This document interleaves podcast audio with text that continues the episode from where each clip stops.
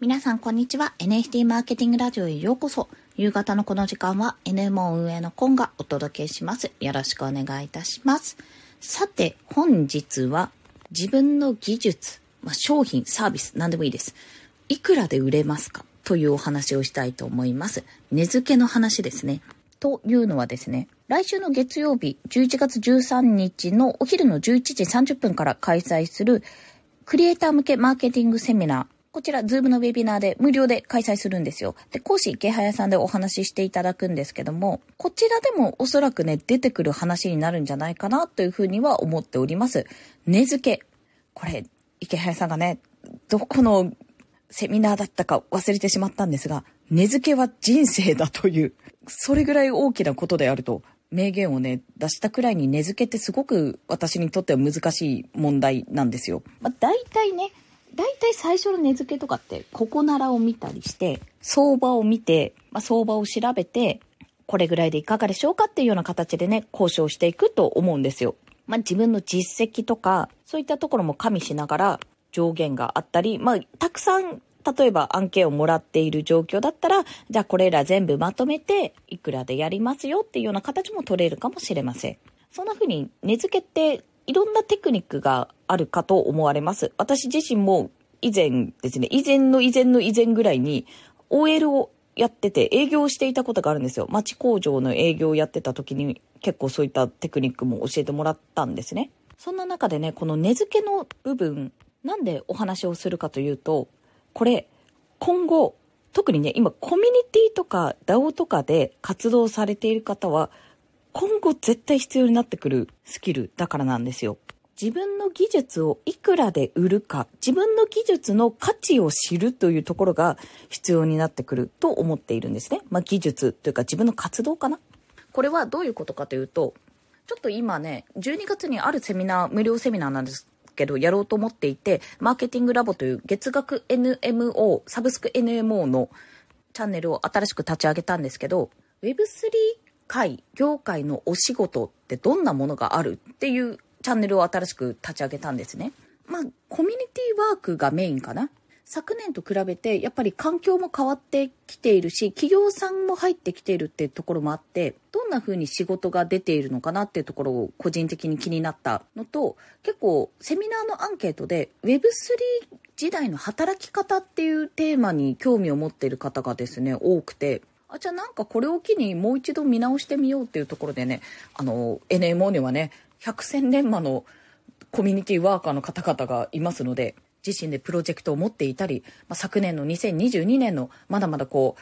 モデレーターってコミュニティマネージャーってなんだっていうような状況の時からなんかいろんなプロジェクトに携わってね、コミュニティの中で運営をしたり、もしくはマーケターとかアドバイザーとかね、そういった形で参入している方もいらっしゃったので、きっとこの1年間ぐらいの流れで報酬体系はおそらく変わったと思うんですよ。出るようになったとかね。そういったところも含めて聞いてみている。そして、これから何が伸びるのか、伸びると思うかっていうところも、やっぱ現場最前線の皆さんに聞くことによって、あ、やっぱりこの方面が伸びるんだねっていうところがわかるかと思うので、その辺も踏まえて、セミナーとしてね、発表できればなというふうには思ってます。で、その中でやっぱり大事なところは、自分の活動や自分のその仕事に対してどんな値段をつけられるかっていうところなんですよ。これ逆に発注する側もどんな値段でちゃんと提供できるとかお願いできるか、その辺がなんかブレがないか、高すぎる、安すぎるってことがないか、そこを見極めなきゃいけない。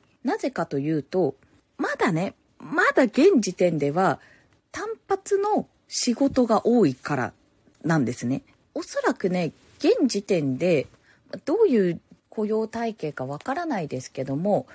NFT 系のコミュニティとか Web3 とか、まあ、DAO ワークとかいろいろある中で多分ですよこれはあの調べてないんでわかんないですけどもやっぱ業務提携って形が多いかと思うんですね。業務提携っていうのは雇用されるのではなく継続案件のような感じかな。月ごとに請求書を出して、それに対して報酬をもらうっていうような形で、打ち切られるときはもちろん、あ、ここで契約終了ですってなるかもしれないっていうような状況。もしくは、一件一件単発で出た案件で、の発注って形が多いと思うんですよ。まあ、それは、なかなか社員として雇うことができない。まあ、そもそも会社がないっていうパターンもあるでしょうし、雇用となると、社会保険とか、確か厚生年金とかもそうかな社会保険関連と福利厚生とかもついてくるんだと思うんですけど、まあ、あの、変わるんですよ、ガラッと。会社側が負担する金額が多くなるのかなでもその分雇用しているので、週に何時間、何日、月に何時間働いてもらうっていうような契約があって、その上で、えっと、その働きに対して給料を払う、まあ、定額の給料を払うっていうような形になってるかと思います。今までね、ここ1年、1年半ぐらいで、このプロジェクト、エンジニア募集してるよとか、契約社員で募集してるよとか、そういった話は結構あったんですよ。業務提携とかで募集してるよっていう。ただ、会社に入社して入ってくださいっていうパターンがあんまり見たことなかったんですね。まあ、でも出すとしたらプロジェクトレベルじゃなくて、そのプロジェクトも踏まえた他の仕事も含めた募集、求人を出すと思うから、まあ、表だって出てこなかった。ツイッターとかね、そういったところでは出てこなかったんだろうなっていうふうには今だったら思うんですけど、でもやっぱりそこで、これぐらいの給料で求人というか募集していますっていう求人よりは、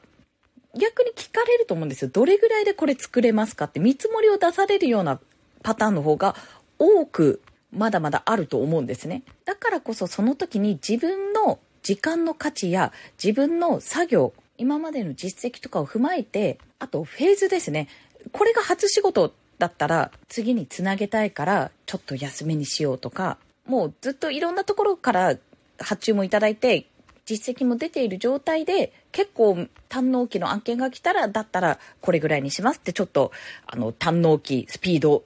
アップ案件みたいな形でちょっと上乗せするとか、そういったね、テクニックとか必要になってくるとは思いますが、その判断ができるか、計算ができるか、基本的な金額はいくらなのか、それをパッと出せるかどうか、自分の口からパッと出せるかどうか、そういったスキルが本当に必要になってくるし、私自身もめちゃめちゃ必要です。これって、やっぱりマーケティングの一つで、何でもかんでも安くしてしまうと、あ、じゃあこの人この価格でやってくれるんだっていうふうに思われるようになって、まあ、買い叩かれるってことが出てくるかもしれないし、あとは仕事ばっかり増えて全然収入が上がらないなんてことがあるかもしれません。自分の元の価格、まあ、これはね、大体自分が月に欲しい金額と月に稼働できる時間で、まあ、大体の時給を換算して、そこから、まあ、相場と掛け合わせて、私だったら、じゃあ今だったらこれくらいかなって、この案件だったらこれくらいかなっていうふうに、まあ、調整をかける。というのを結構フリーランスの時にやっていたんですけども、それも踏まえて、ちゃんと自分の料金表を作れるかどうか、むしろ作っておいた方がいいってところが一つと、これね、以前、ケイスケさんかながおっしゃってたんですけども、オプションも考えておく。こういう事態が起こるなってことを考えて、オプションで、こういった場合は、まあ、今回は、まあ、言ってなかったんで、引き受けますけども、基本的にこういった場合は追加料金がかかりますとかね。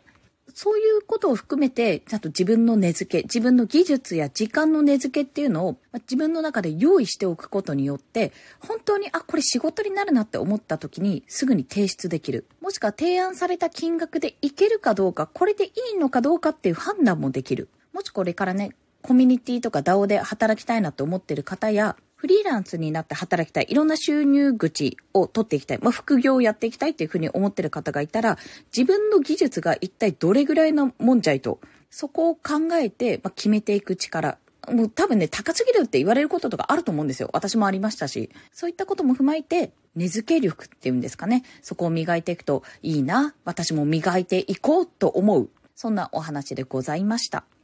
ということで、はい。お話しした通り、冒頭でも話した通り、そんなマーケティングスキルを身につけよう。11月13日月曜日11時30分です。13時までです。最後の30分間は、がっつり質疑応答の時間を設けております。クリエイターさんだけじゃなく、みんな聞いてほしい。全員必修。クリエイター向けマーケティングセミナー、ぜひお申し込みください。こちらのチャプターにリンクを貼っておきます。